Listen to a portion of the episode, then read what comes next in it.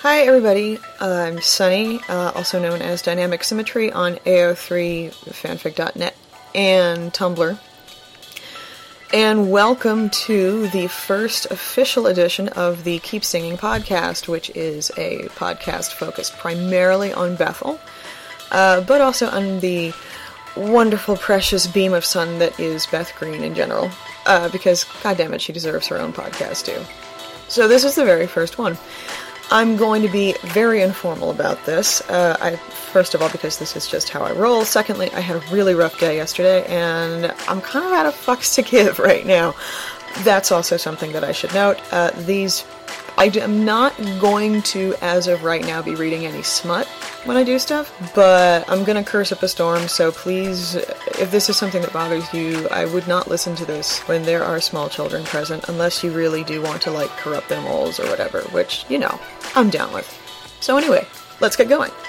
I'm to do a number of things today. First, I'm going to read a couple of announcements. I think these are just things that probably a lot of people already know about, but I think they're also worth calling some attention to, just, you know, freshly in this context. Uh, I have a couple of fic recs to read, and I'm also going to, and I apologize in advance to anybody who doesn't care about this, but I'm going to be answering a bunch of questions that people have sent in about my ridiculous werewolf AU Howl, uh, which I'm enjoying writing, uh, although it is, like many AUs, not entirely always behaving. And the world building is complicated enough, and what's going on is complicated enough that people uh, have um, some questions. And I also just like blathering about my own stuff, so I'm going to be rambling about them, and I'm going to be answering them to the degree that I can. And with some of them, I think I'm just going to be obnoxiously hinty, because obviously some of them are going to involve some spoilers. Also, some of them I may not actually know all the answers to, because that's my dirty little secret. I, I sometimes just have no idea what the hell I'm doing, and I only find out as I go. Anyway, I'm, al- I'm already rambling. So we're off to a great start. Okay, so let's kick this off with uh, a couple of announcements that I want to make. First of all, uh, the Dirty Bethyl Tumblr is currently looking for members. Uh, one of the people who runs it, Miss Effie, has been uh, dealing with some mental health problems, and she unfortunately can't give the blog the kind of attention that she would like to. So Molly is looking for some assistance. If there is any way in which you'd like to help out, please get in touch with them. Again, that's the Dirty Bethyl blog, which I recommend that you follow because it's absolutely fantastic, just in general for things. You know, things that I think you can probably draw your own conclusions about. Secondly, the Moonshine Awards, the first annual Moonshine Awards, are going to be opening for nominations from December 1st to the 15th.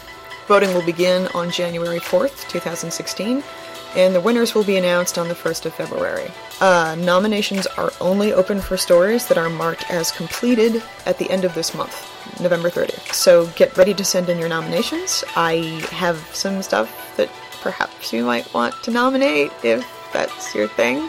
But in general, just, you know, send in stuff that you've been enjoying over the year and let's get some awesome things officially recognized. I think an awards thing for fic in this fandom is an absolutely fantastic idea.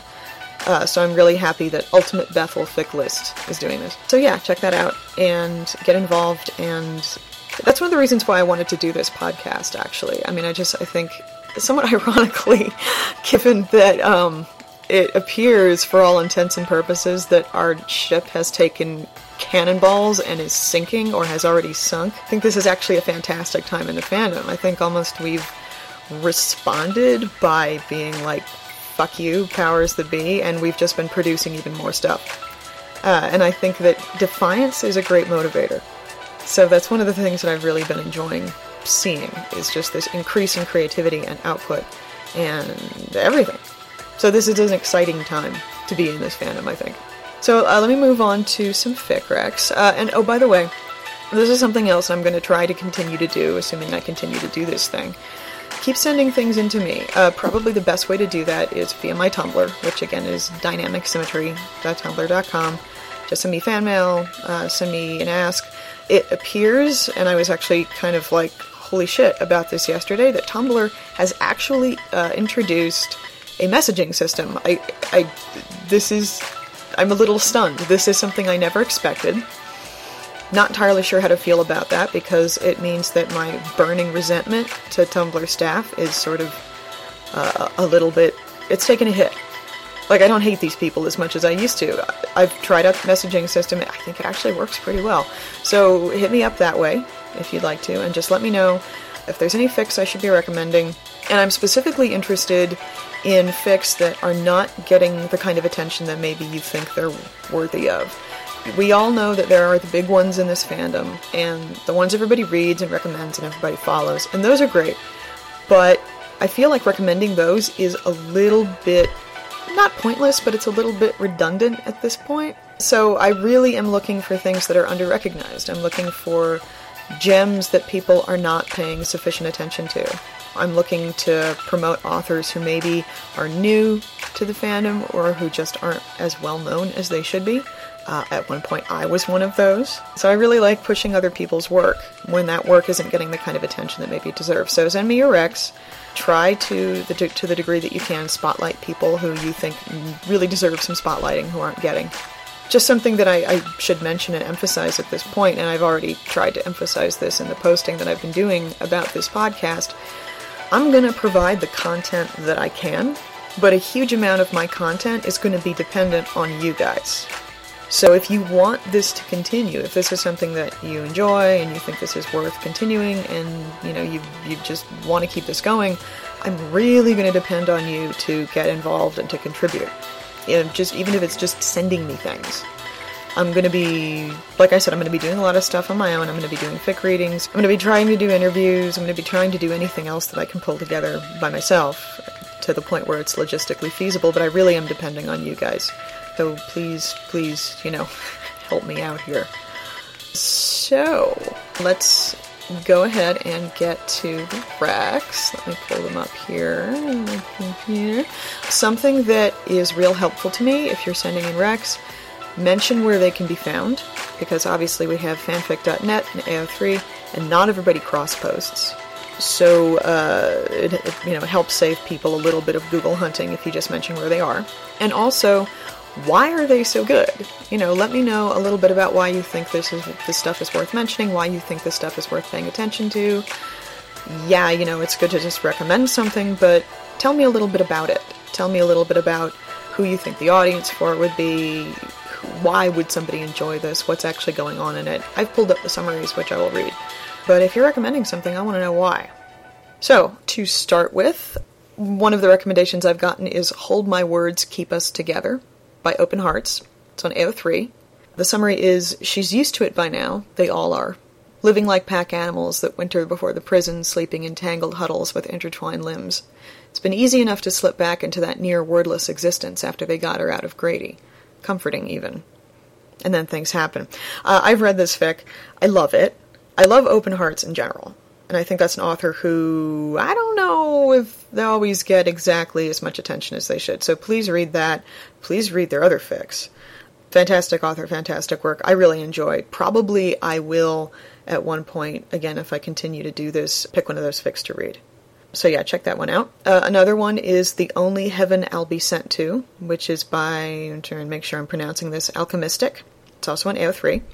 The summary is She sings for the gathering behind the walls, wears a dress, smiles along as she stands in the outskirts of little groups. But she's come to realize that whatever life she might have had before, it's not the one she wants for herself now. Uh, I haven't read this one. I skimmed it. It looks really fucking good. So definitely check that one out too. And finally, um, The Gift by Bertie Dixon. This is also on AO3. Summary is A few months into their stay at Alexandria, Glenn finds Daryl on watch and gives him an unexpected gift. Feeling alive for the first time since Grady, he returns to the Greene family farm to learn more about the woman he loved and to try to figure out how he can possibly live without her. This one is ongoing, it's multi chapter. I have not read a whole lot of it, but I have read the first chapter. I've interacted with the author, who is absolutely fantastic. Met them when I was writing I'll Be Yours for a Song. We had a little bit of email correspondence. It's really good. Definitely check it out. Keep following it. You know, comment, let the author know that you're enjoying it. Give give authors all of the helpful motivation to continue to do something multi-chapter because it is so damn time consuming and to know that people are out there reading it is not necessarily all that keeps us going, but boy, it sure does help. So yeah, those are the three recs I have. Excuse me a minute. I'm thirsty.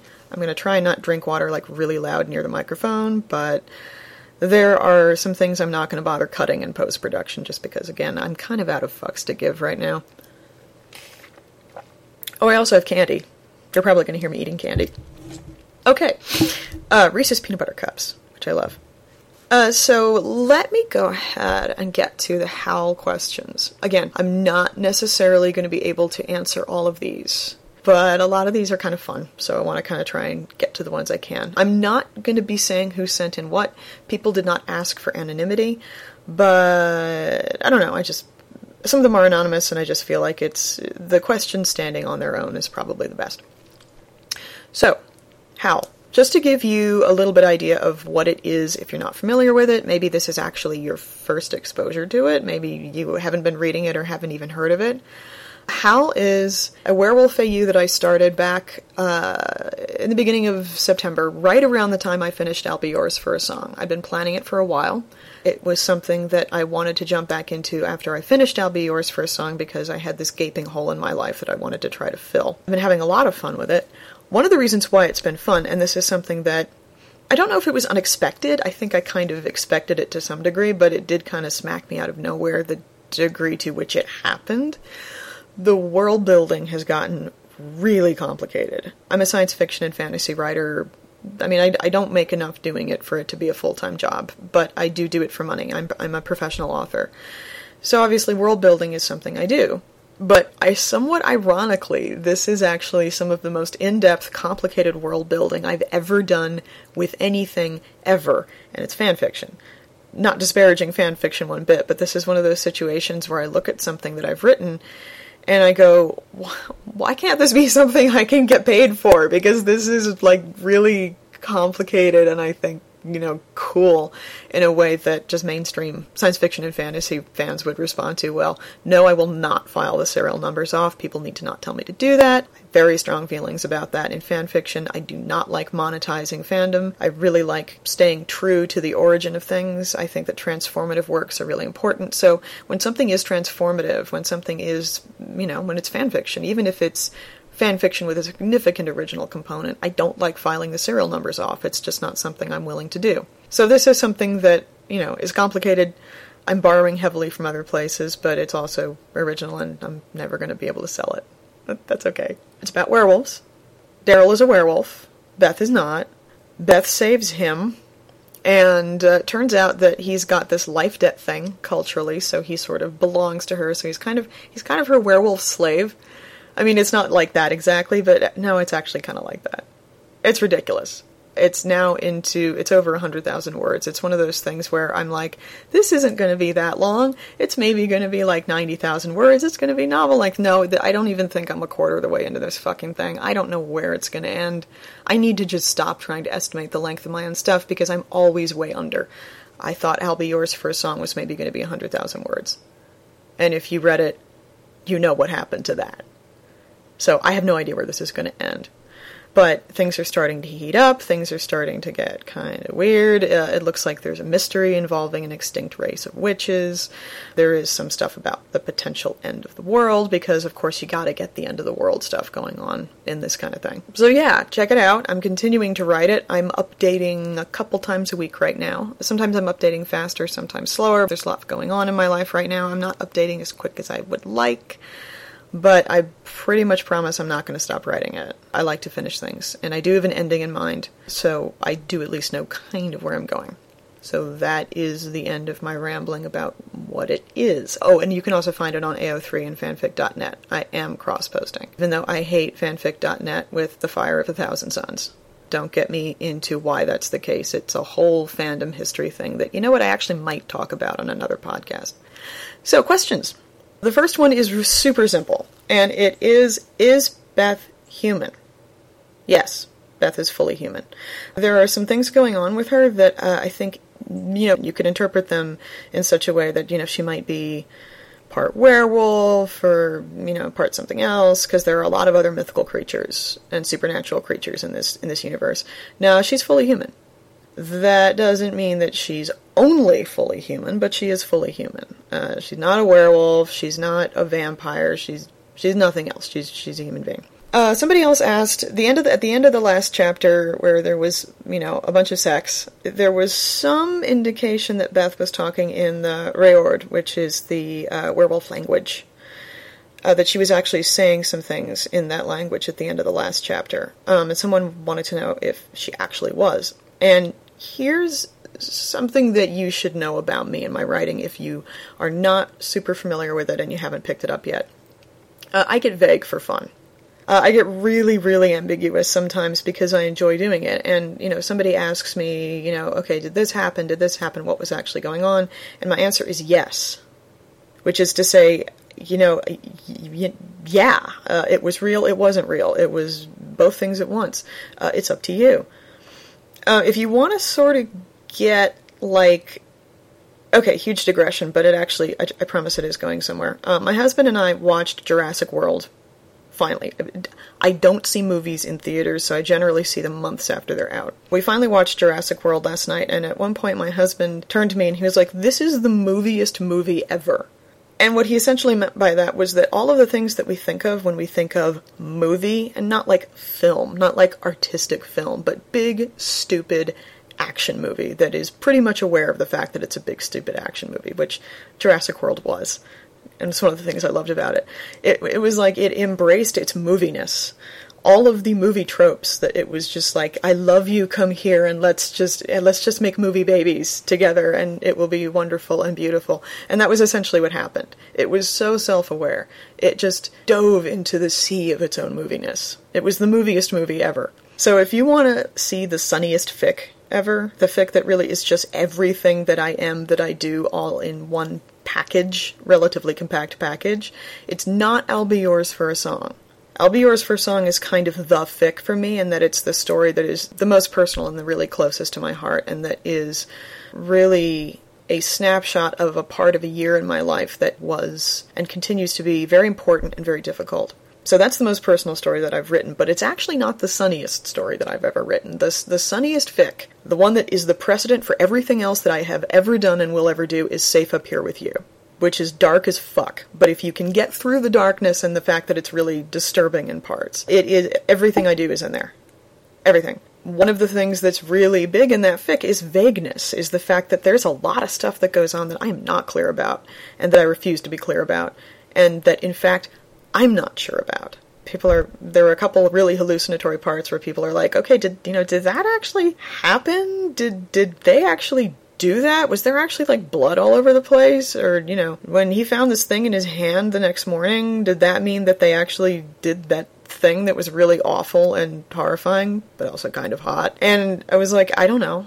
Yeah, I guess maybe. Or, you know, maybe to some degree it happened. I have no idea.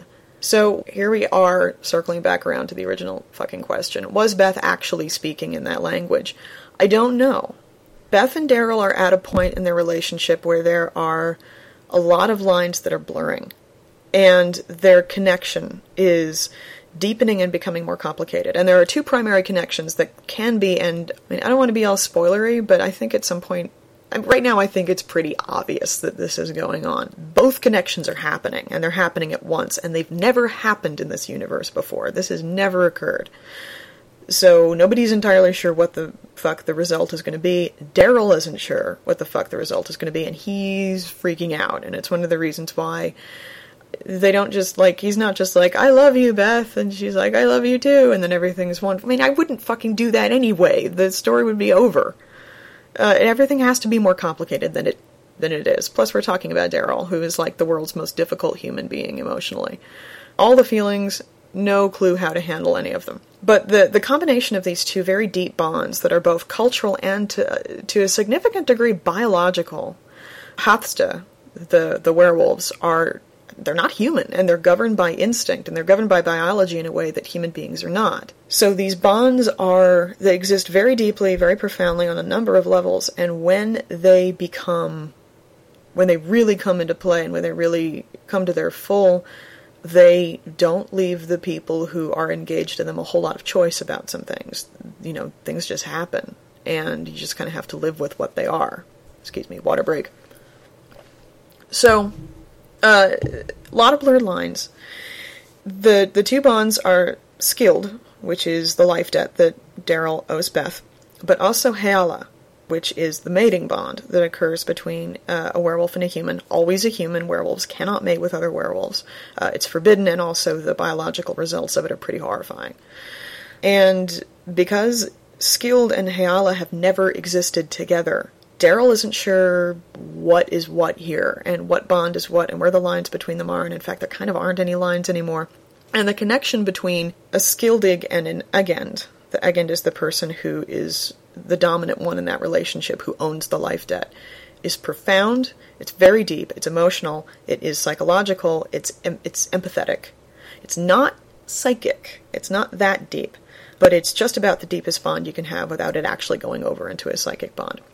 Heala is even deeper.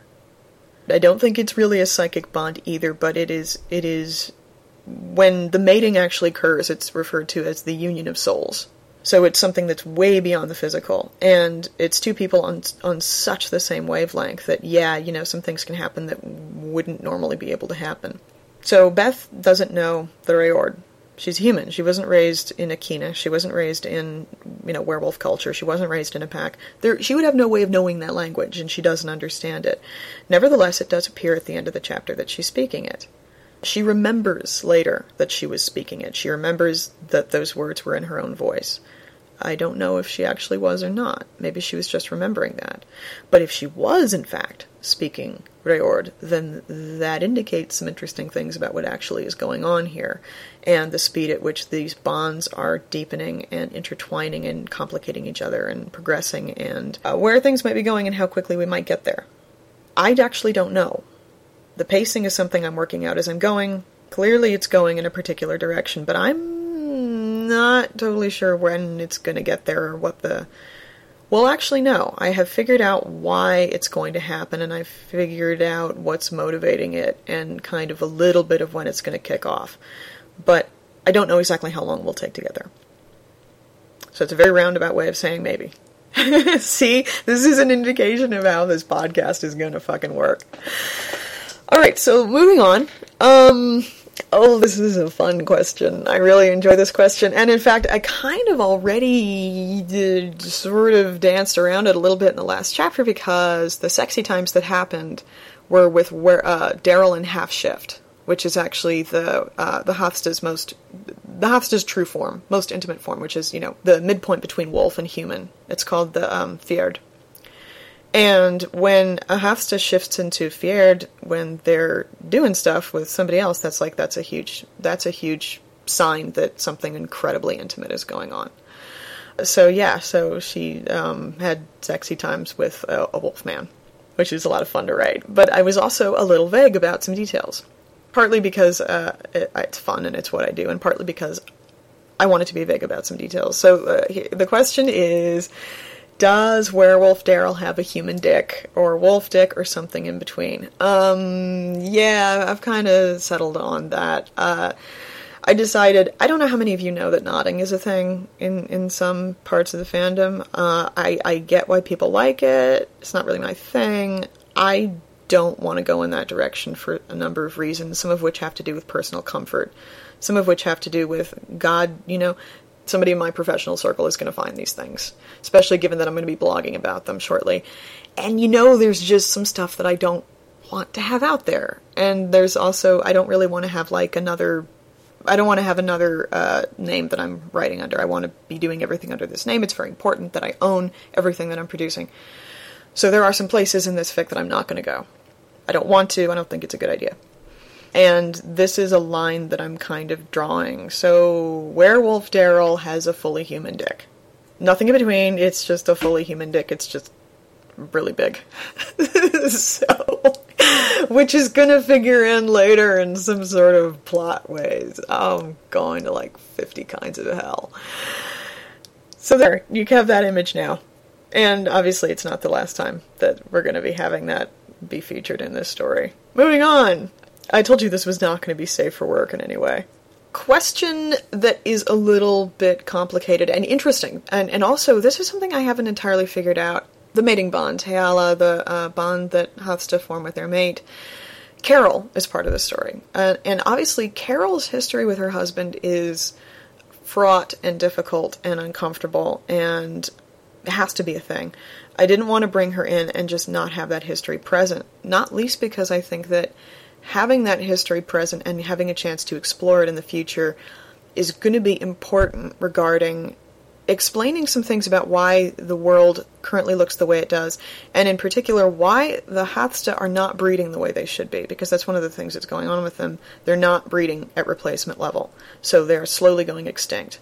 And in fact, they're going extinct at much quicker rates than they were. For all that the Atlanta Kine, which is, you know, this group of characters from the show, knows, they're actually the only ones left, because they haven't had contact with any other Kine in any other cities for a long time now. They haven't been able to find anybody. Like, yeah, they've got email, yeah, they've got social media, yeah, they have phone numbers. You know, they've sent people to other cities to just kind of see if they can dig people up. No, they can't find anybody. So, what the fuck happened there?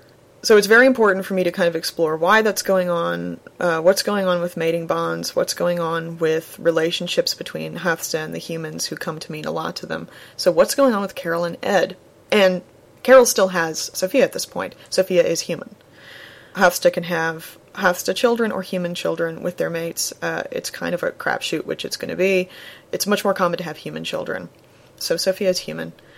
It's going to figure in in an important way. Ed was indeed her mate. Ed is indeed Ed on the show. Yeah, he's an abusive asshole, and he's obviously somebody to get away from as quickly as possible the exact details of how that happened and why it happened and, and what it means are something that I haven't completely worked out, to be honest. But they will be important and they will be explored. And one of the other reasons why they'll be explored is there is the question of what's going on with Will Dixon. Daryl was raised outside of a pack. Where's Merle? How did Daryl actually get hooked up with Rick's pack? You know, what what actually ended up happening with that happening with that? And the implication there is that one of Daryl's parents was Hafsta. One of his parents was a werewolf. Which one? What happened between them?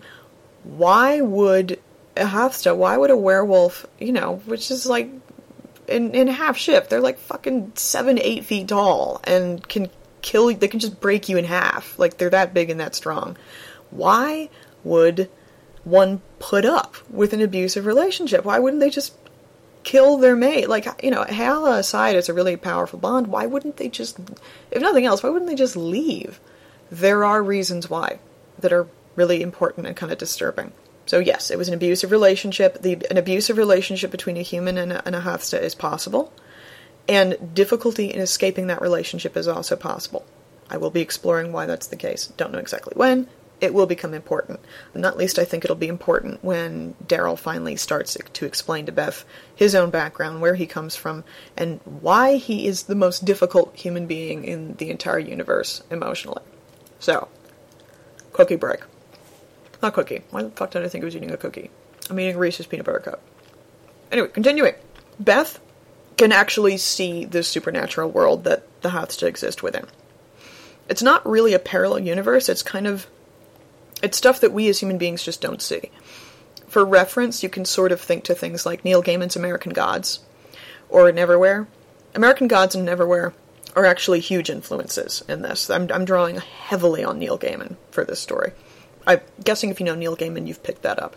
So, Beth can see this world. She couldn't always, but since her family was killed by monsters known as the Ytend, she's been able to see at least parts of this world and she's come she's going deeper into it and she's seeing more and more of it. So she sees that Ytend the night that the Ytend kill her family.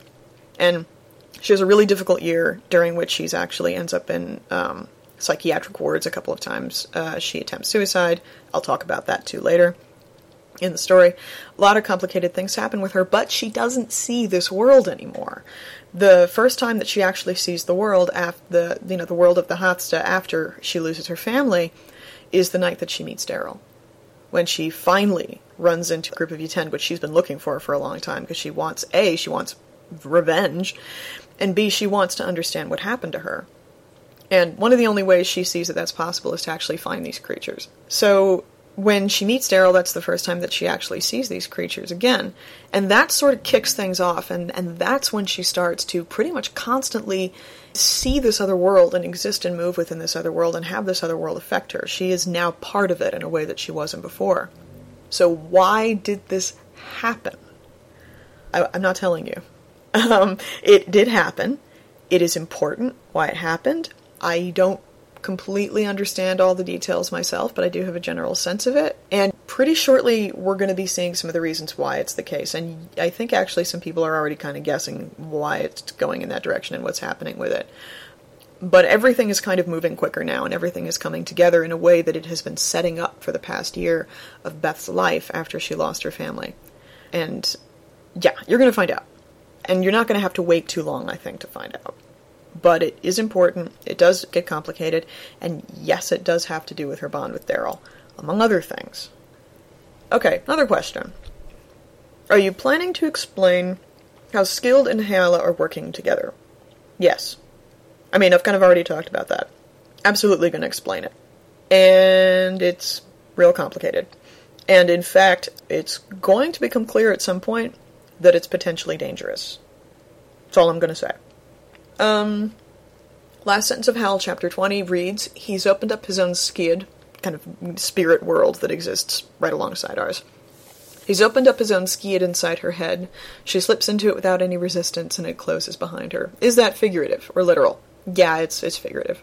Uh, it doesn't actually mean anything like literally basically it just means that she's kind of drifting off into the bliss that exists after the absolutely amazing orgasm that he's just given her. Because you know of course they're going to have amazing sex to begin with even though she's a virgin. And so is he. So it's just you know it's of course amazing sex. And you know it's actually probably not amazing sex. But you know how when you're still kind of new to the whole sex thing so everything is amazing and exciting, even stuff that later on you're like, why did that arouse me? Like, why was that exciting? That was ridiculous. Why was like a nipple like the most exciting thing in the entire universe? I have them. Why was that, you know, so powerful? Or, you know, whatever. No, it's probably not amazing sex. But it's amazing to them because, you know, it's the first thing. It's the first time. It's all sweet and cute and yay. And finally, uh, will Beth ever share with Daryl that she wants to have sex with him? Uh, I feel right now she's satisfied with how they are, but it's seeming to me like Daryl is more taken with her than she is with him. A couple other people actually sent in a question that was roughly along these lines.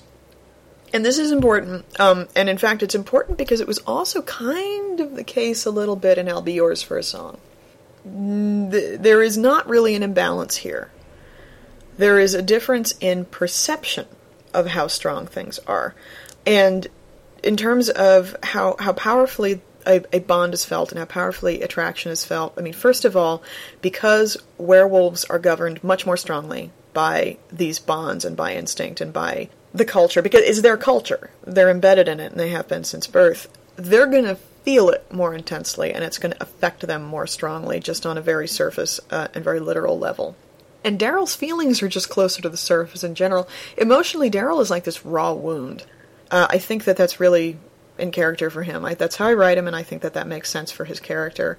It's not that Beth doesn't feel things intensely. Beth feels things very intensely too, but she feels things differently. And since her family died, she's also been kind of closed off emotionally, and she started feeling really numb and like she's just kind of drifting through the world and nothing means anything anymore. So she's kind of getting in touch with her emotions again. She's sort of figuring out what it means to love somebody. So yeah, she she she's she's falling in love with Daryl, but she doesn't know it yet. Daryl, I think, knows at this point that he's just hopeless. He doesn't, I think, understand why he's hopeless. I think the idea of being in love with somebody is alien to him, even though he understands the culture behind a mating bond but he is on the surface he's feeling more intensely toward her than she is toward him It's not that there's an imbalance. It's not that he's like, I love you so much, and she's like, I guess you're okay. But where these two people are in relationship to each other and what they can admit to themselves that they want. Well, I mean, among other things, they're working with very different information. Daryl knows what happens if he mates with her. He's told her that they mate for that that has to mate for life. What he hasn't told her is what that actually means. And it doesn't just mean, you know, okay, I've mated with you, now you're my mate, and I love you, and I'm going to be faithful to you, and I'm never going to mate with anybody else. When Hafsta mate with somebody, they are physically not able to mate with anybody else. Ever. Including when that other person dies. That's it. That's like the one person for them. The bond is again, it's it's it's it's cultural, it's emotional, but it's also biological and neurochemical and it's such an intense bond. And it does work to some degree in both ways. Daryl is going to feel it more he's going to be subject to it more. If daryl died beth could be with somebody else. It wouldn't be the same. She probably would not feel the same level of, of devotion to them the same deep connection. But she could be with somebody else. Daryl will never be with anybody else for the rest of his life. And he hasn't explained to her the depth of that first of all because he He's an emotional wreck, okay? He just doesn't know how to talk about things. Somebody else asked, why can't Daryl explain things like a normal human being? Because he's not a fucking normal human being. He's not human. And, I mean, okay, go watch the show. this is Daryl. He can't explain anything. He can barely talk. He's this just wordy ball of overthinking inside. He's like paragraphs and paragraphs of, of oh God, here are all the things I'm feeling and thinking, and what if this, and I don't know if this feels, and what's going on with this, and, and then he says like two words of dialogue. That's Daryl. Like, he can't explain anything. He wants to, he's going to try, but so far all he's told her is that we mate for life. And Beth has no idea what that means. So he knows it's serious. She doesn't know it's serious. She doesn't even know what she's feeling now either. But it's I don't want to give people the idea that he's pining after her and she doesn't really care about him. She does. They just don't they're not on the same page yet. And it's going to take a while for them to get to be on the same page. I did something similar with I'll Be Yours for a Song. I think this might just kind of be how I write them. There are a lot of ways in which this this story is actually reminding me a little bit of I'll Be Yours for a Song, and I think again it's that's just kind of how I write. That's how I write Daryl, it's how I write Beth these are two different characters than that were in I'll Be Yours for Song for some obvious reasons, but in many ways they're actually the same characters. So, yeah. There's an imbalance there in terms of understanding of yourself, there's an imbalance there in terms of knowledge, but there is not an imbalance in terms of intensity and depth. And the process by which they're going to discover these things about themselves and each other is, I mean, it's part of their developing relationship and assuming that they end up, you know, being mates, and I don't think it's a spoiler to say at this point that that's probably going to happen. I think everybody, everybody's been paying any attention to it knows that that's where it's going. The process by which they get to that point, which will be like the deepest possible connection, the deepest thing two people can ever feel for each other, that's going to be part of the story. Clearly, it's not the only thing that's going on. This is a romance, but it's not primarily a romance. But that is part of the process and it's a process that I am really looking forward to exploring. The relationship between Daryl and Beth and for a Song, re- exploring that relationship did not end up being the most rewarding part of that story for me, but it did end up being incredibly rewarding, and it also ended up being more complex than I thought it would. So I think that I should be assuming that this is going to be more complex too than than I anticipate right now. But I'm looking forward to getting into it. I already kind of have and I think the pace uh, in which I get into it will be accelerating as I continue to write the story. Uh, okay, yeah, I think that's actually all the questions I've gotten. Oh, oh, oh, oh, oh, except a question just came into my inbox uh, that I could answer, you know, like in text. But I'm going to go ahead and answer it now because I have such strong feelings about it. Somebody said, Is it just me, or I'm feeling something will happen with Aaron? It's a weird feeling, it's just not sitting right with me. Same with Abe. Uh, sorry to bother you. Maybe I'm not the only one who feels like this. I am. I feel like this too. Um, okay, first of all, I think I think Abraham's going to die. I think he's going to die soon. Uh, it feels to me like his arc is winding down. Personally, I'm okay with that. I think that if they're going to, first of all, I have been talking about this on my Tumblr for a while now. They need to shrink this fucking cast. They need to kill some people, or at the very least, they need to send some people away. They need to cut things down in a serious way. If we're going to kill some people, I think Abraham's a good candidate. I like him. I would be sad to see him go, but I'm not sure what else there is to do with him and his story. He and Rosita are really drifting apart. It, it's not that I don't think he's interesting, but I do kind of think he's done. So I would not at all be surprised if he doesn't make it through the season, and in fact, I wouldn't be surprised if he doesn't make it through 6A. I think he might be gone by the mid-season finale. And again, you know, depending on how they get him out of here, I think I'm probably fine with that. Aaron, if they harm a single precious hair on that man's head, I'm going to set every building on fire. I mean, clearly I have my own opinion about what really happened to Beth. So my rage there is is is somewhat diminished, but if they hurt Aaron ever, like ever, like at, at the end of at the end of this show, I want a select few characters to be there and you know be fine and you know i don't know like form this perfect commune together and just live happily ever after which, you, which will not fucking happen. We all know that. Aaron is going to be one of them. Protect aaron at all costs. Nothing ever better happen to aaron. Or eric. I mean like both of them are precious things that must be protected and you know treasured and, and never harmed or, or really put in any kind of danger. Just just yeah just keep them away from everything please show yeah. And in all seriousness, no, I don't think anything's going to happen to Aaron. Not yet. Um, I can't speak to the future. This show does have a history of. I will argue this show doesn't have a history of killing people off stupidly. I'm in the minority there, I think. But generally speaking, I think that this show actually does deaths okay. It does them, I won't say it does them well all the time, but I think that they're batting over 500. But it doesn't feel to me like they're getting ready to do anything with Aaron in terms of really hurting or killing him. I think he's okay. I think right now he's primarily there in order to primarily there in order to facilitate the development of other characters. We just saw that with Maggie.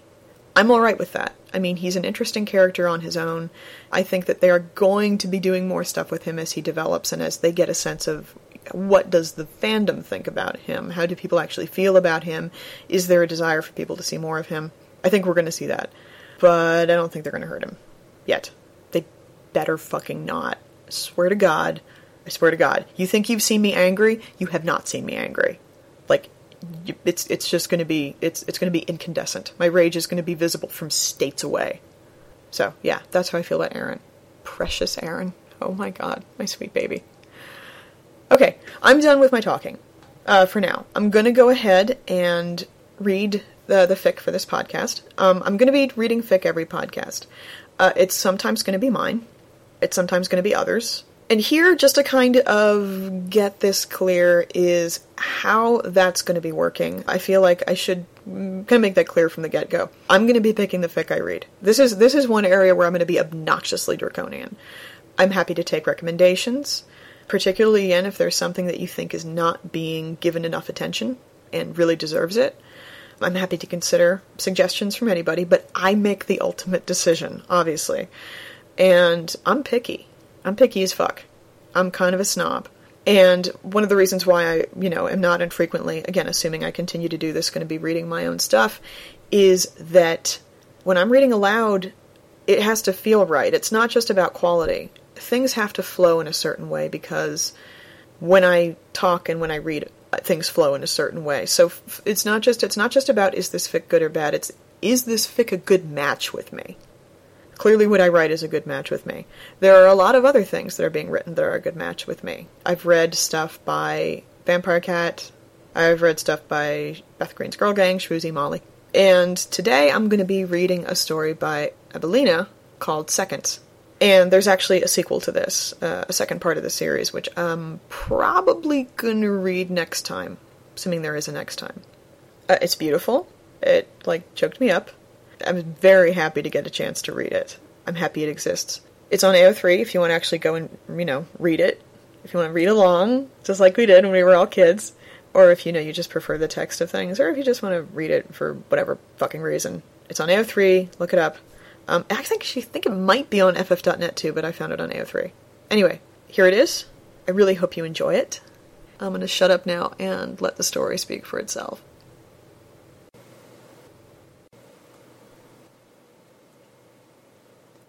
Seconds by Abelina. It doesn't matter much in the end how she came to be not dead, just that she isn't She isn't, and she found them, and she's here. They'll want to hear the story someday, probably long before she's ready to tell it at all, to be honest. But Beth isn't going to let the fear of that hover too close tonight. No, tonight is for happiness, and she's not going to let her own problems ruin that. At least not while everyone's watching. The moment she excuses herself to settle to bed in an unfamiliar, unused room over at Rick's, since he apparently has a spare one and Beth refuses to put anyone at Maggie's out of theirs, Beth feels a shift in her mood. Nothing drastic, but the happiness. And she does feel it. How could she not, coming back to these people who mean so much to her? The happiness that's been with her all evening slips beneath a sort of thin blanket. It's become somehow subdued, though she still feels it, just less. There are things one just doesn't bounce back from after all in coming back from the dead. She thinks she might sleep away that feeling, or at least sleep through it, that little bit offness she hopes is just her and nothing more sinister at work. It isn't as easy to trust these days, though and something about Alexandria seems too good to be true. A headache lingers, but that isn't new. Not anymore, at least. It isn't a particularly bad one tonight, considering the big day she's had. She'll probably sleep through that, too, if she can just get there. The bed's comfortable. A little softer than she's used to these days, but not unlike the one she spent a good thirteen of her first sixteen years sleeping in. She has to smile at that, how preferences change how she would probably now fall asleep more easily on the cool, packed floor of the forest than she would in a proper bed. Beth turns over onto her side, ears picking up the trying to be quiet sounds of the last of the residents of Rick's house settling in for the night. Rick himself, she thinks, by the pattern of the footsteps. Everything falls quiet shortly thereafter. The night exchanges the occasional sounds from outside of strangers, Alexandrians, making their way home to bed, for a thick sort of silence. Not like the silence of the woods at night, or the silence of other, more closed-in spaces. A weird, laden silence that's at once foreign, yet oddly familiar. It takes her far longer than it should to recognize the buzz of electricity, the hum of the refrigerator two rooms away. She isn't going to sleep tonight. Moving with care, putting all she knows about keeping silent to good use. Beth creeps out of the little bedroom and steps down the hall. Away from the stairs, away from the others in the house who she hopes are indulging in pleasant dreams about now. The front door doesn't even creak as she pulls it open. Another oddly normal thing that's no longer normal at all. But the deck boards groan softly as she steps out onto them. He hears her coming, probably would even without the whims of Wood announcing her arrival. Beth knows right then that the spare bed isn't spare at all, just that the person it belongs to never uses it. Daryl doesn't speak as she pads barefoot across the deck to where he sits, at the darkened end of the porch, his back to the ceiling. Doesn't speak, but his gaze follows her from the moment she steps outside until she slips into place beside him, squeezing into the spot between his body and the corner of the railing. She could sit anywhere. She knows that. But she also knows second chances aren't something to waste, and she isn't going to pretend. Not where Daryl's concerned. Hey, he says, simply. But Beth isn't fooled. There's a lot more than just hey lying there. He was out when she arrived. Some job he has that keeps him away days at a time. He wasn't expected until tomorrow, and yet somehow he found his way back tonight. The very same day as she. Somebody must have met him, coming in, told him about her return. Rick, she thinks. It would have been Rick, and she's grateful that he thought to do so. Hi, Daryl. Daryl's trembling. She feels it rippling into her, where their legs and shoulders touch. He's trembling and he's looking at her, and she swears he's crying. Or maybe it's her. Maybe it's both of them. Beth lays her head on his shoulder, and a hard shudder tears through Daryl's body. So violent she thinks the decking might crumble beneath it, but she stays put, rides through it with him, feels the weight of his head come to rest against hers, and then it's her turn to start shaking. And it's all there, rushing to the surface, everything she's kept hidden inside in case she never found them, in case she never found him. Daryl turns his face into her hair, and she feels his breath on her scalp, warm and shaky. Didn't believe it, he says, voice a soft murmur, more vibration through her skin than actual sound. Beth turns her body, curls into him, lays her head on his chest where she hears his heart beating. Strong, steady, faster than it ought to, but she gets it. Hers is pounding too. It's okay. You. He starts to speak, but his words die out in a strangled sound, and he presses his face to the top of her head and breathes her name. Beth. I'm here, Daryl, she says, because she needs to hear it as much as he does. I'm here. They spend a long time after that just holding each other, the sound of their breathing breaking through the unsettling quiet of the safe zone at night. Daryl's fingers pluck at the side of her shirt, or they lie still at her waist for a time before he needs to move them again. He draws circles. He squeezes. He doesn't know what to do with his hands, and it's a little detail about him that she almost forgot, and it hits her hard, a heavy fist to the sternum, a growing lump in her throat. He hears the little sound she makes, even though she tries to hide it, cradles her cheek with his other hand, thumb swiping over it, over the long-healed scar where fresh tears gather. How? She wasn't ready to tell the others, and she doesn't know when she'll ever be. But for Daryl, the words come, slow, hesitant. Sometimes she needs to stop and breathe, or just to bury her face in the warmth of his chest a moment until she's able to speak again. But she gets them out, every last one, and through it all he just holds on. A rock, an anchor, keeping her from drifting away through the worst of it, wiping her tears while his own drip down unchecked into her hair. He doesn't say much when she finishes, just glides his thumb so, so lightly across the scar on her forehead, presses his lips to her hair. It's not a kiss, not really, but from Daryl it means as much as one. As much and more.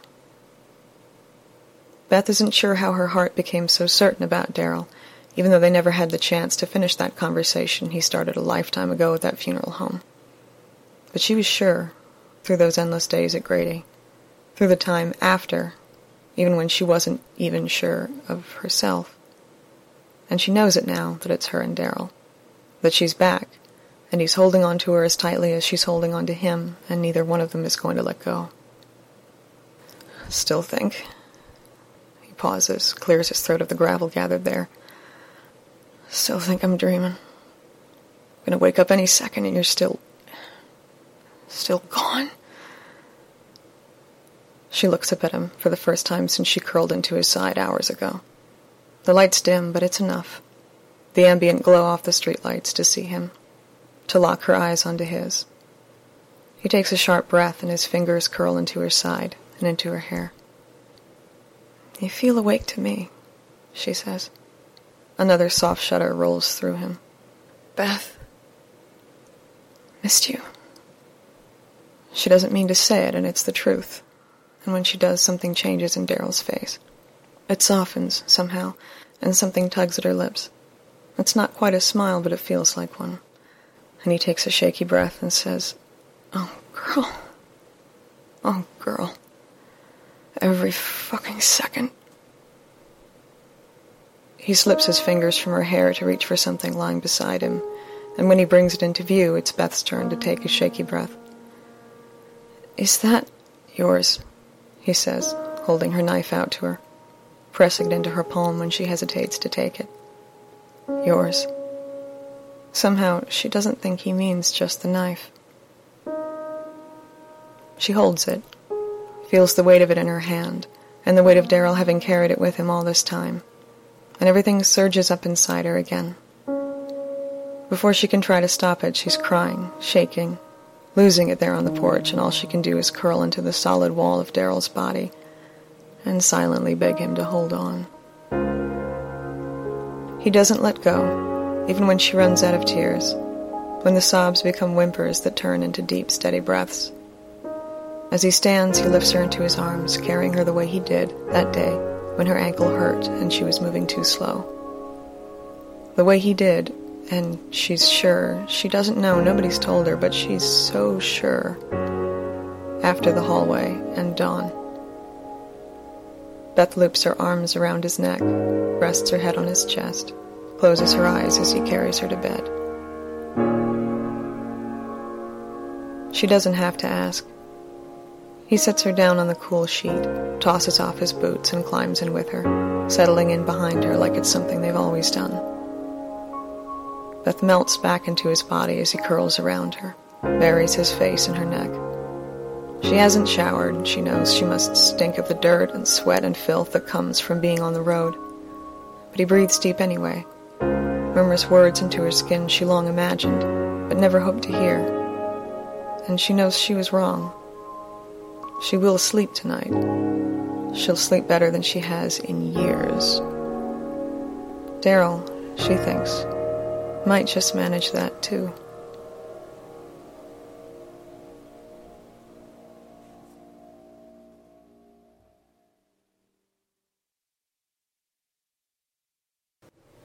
So that's it. That's all I got for this time. Uh, wow, this ended up being like a full hour.